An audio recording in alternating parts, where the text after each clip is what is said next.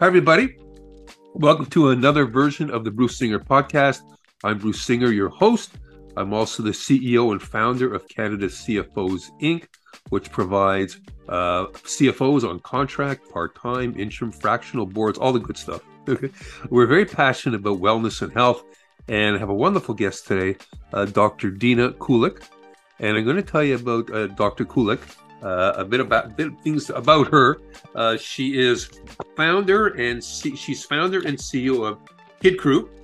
She's also a recipient of the 100 Most Powerful Women Award. In addition, she's a mom of four sons, and she had them. They're all under six. Am I correct?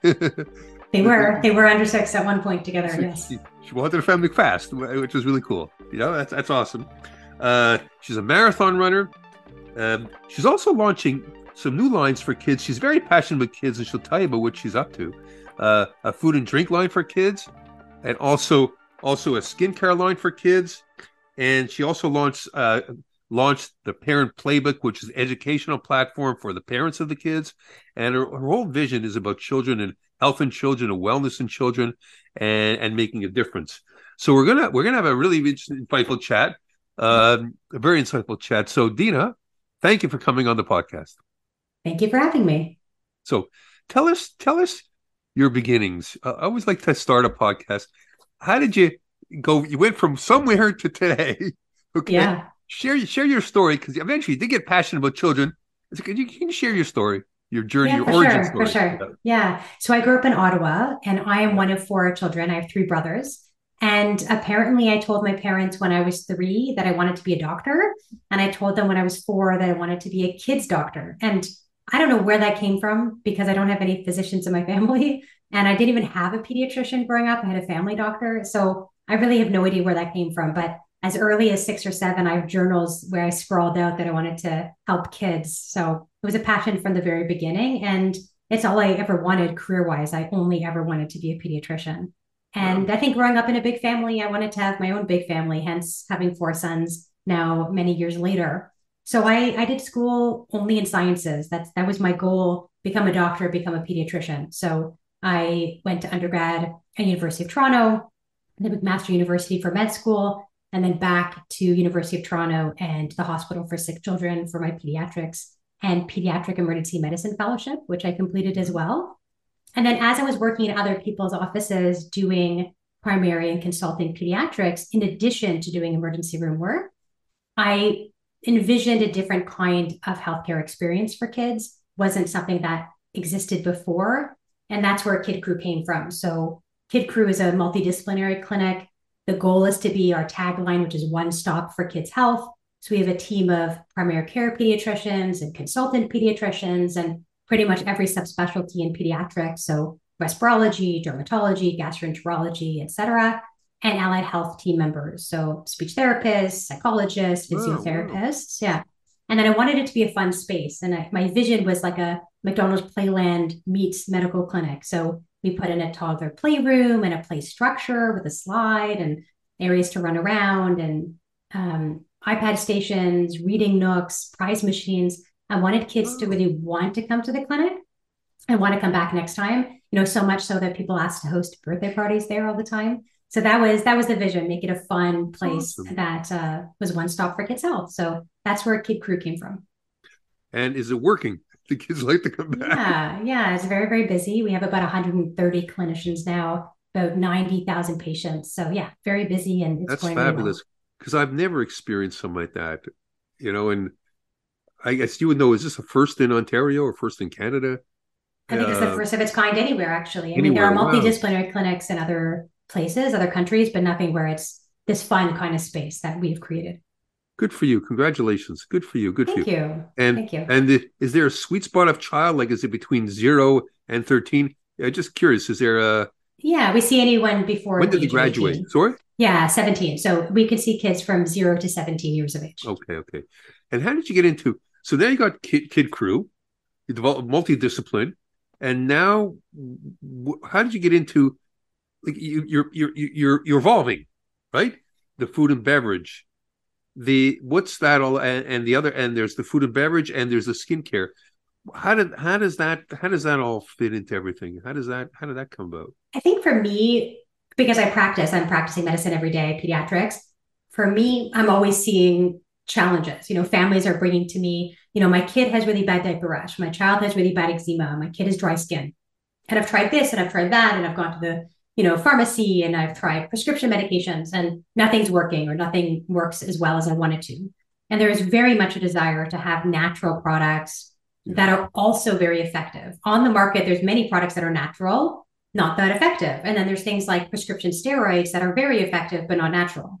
And so I wanted to create something that I would use on my own kids, that I do use on my own kids, that I would feel comfortable recommending to, to families and having anyone, even not my own patients, but other people use that they can feel confident will be like actually work for their child, prevent these issues like rash and dry skin, um, but they can feel comfortable is using these really natural ingredients. So that was the idea with uh, the skincare line, which is called Mama MD. Yeah. And then with the food and drink, you know, I would say I go into the office every day and I start my patient practice at about nine. And many days in the week, I see kids with pop or juice or sports drinks. And it's like early in the morning. And some of these kids are like three or four years old. And it irks me, honestly. And also, I'm asked often, you know, what do my kids drink and how how do I make sure that kids have a more kind of nutritious diet, ideally with less, you know, salt, less sugar, less processed foods. And so, same idea. I saw this like missing piece of what do what should parents be be allowing their kids to ingest knowing that of course you know nothing has to be sugar free for life but i'm creating a lower sugar or no sugar line of products for drink um, and other supplements and for snacks for kids that are really nutritious but also really delicious they're really actual mm-hmm. substitutes for their foods that they love so that they're not feeling that they're missing out on the juice or the pop or the sports drink but rather they're um, having other products that are much much healthier and much lower sugar as well. That's awesome. So what are you seeing in your in your in your day-to-day life is what do you see the the the i guess the i call it the trends. Some there's positive trends and there's negative trends.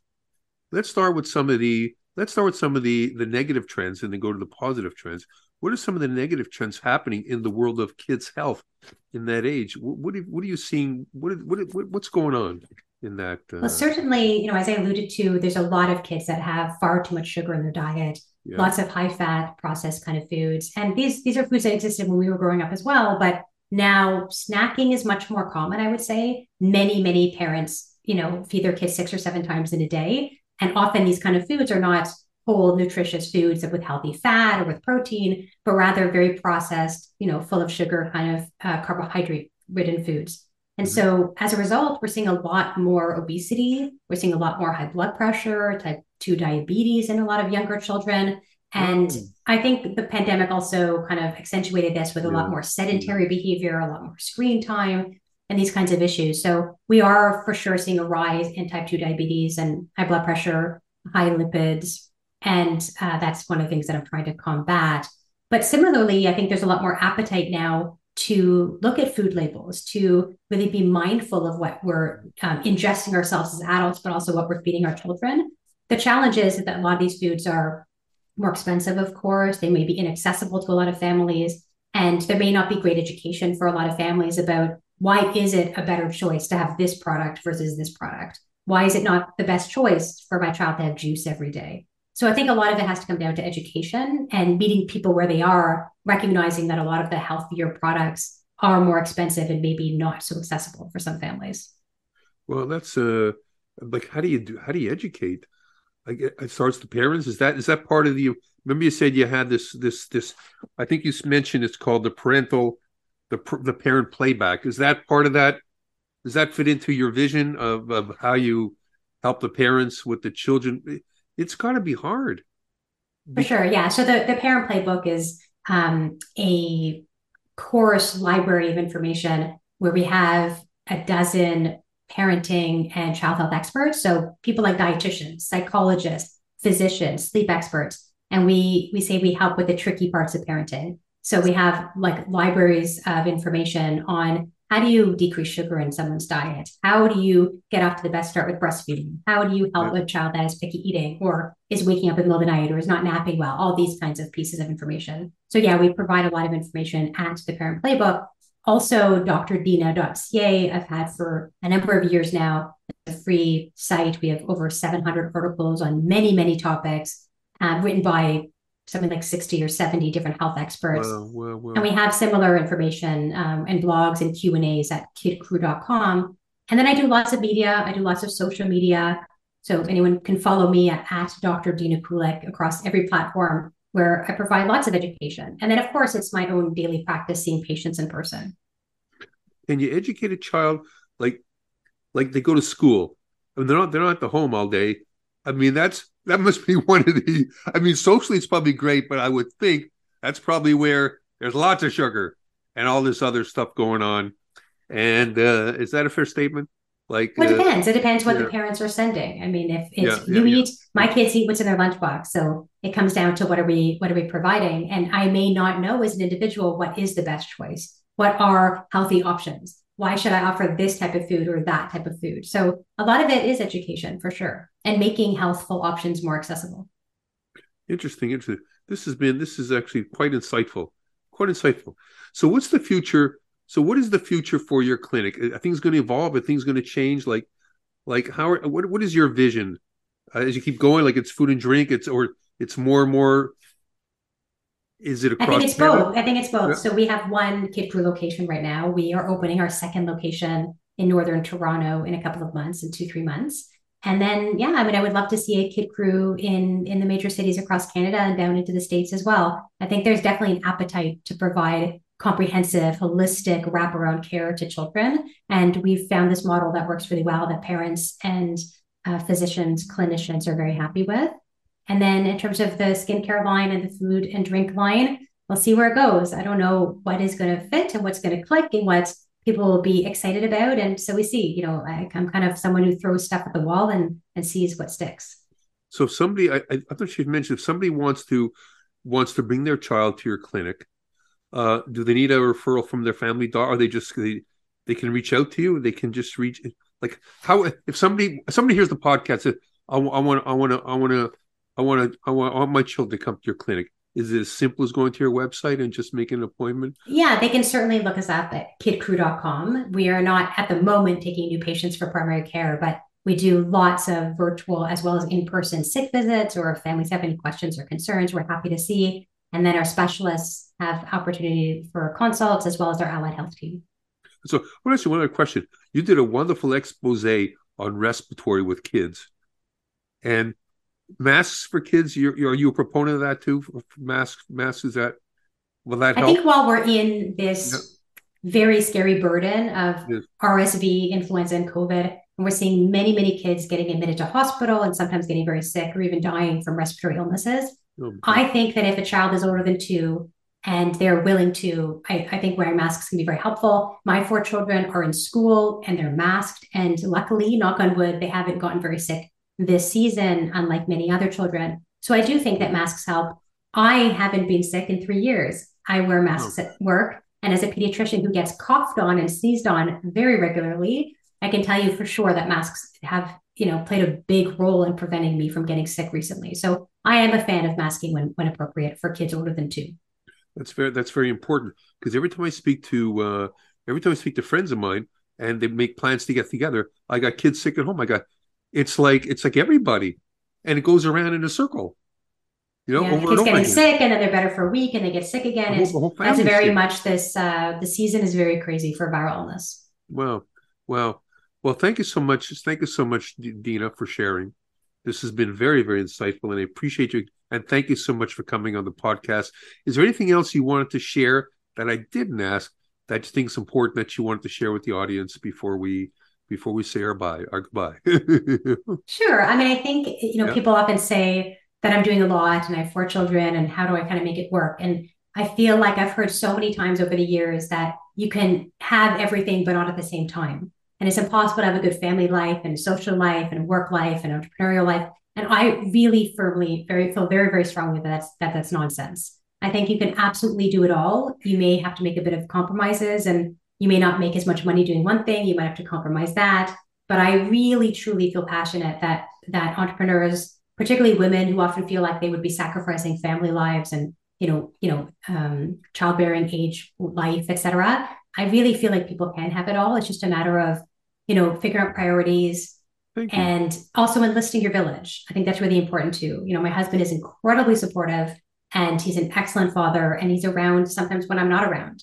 So, you know, figuring out who's your village, your parents, your friends, you know, other caregivers in your life, and really working together so that you can accomplish all the things that you want.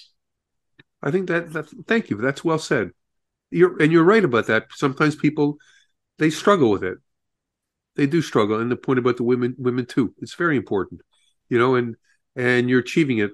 That's another avenue of learning and coaching that people need. You know, thank you, Dina. Well, thank you, thank you so much for coming on the podcast. It was awesome to have you, and thank you for sharing your your insights and your experiences. And and we're going to say goodbye now. Thank you so, so much, Bruce. Uh, thank you, Dina. Have a great day, everybody. Thank you. We'll see you next time on the Bruce Singer podcast. Oops.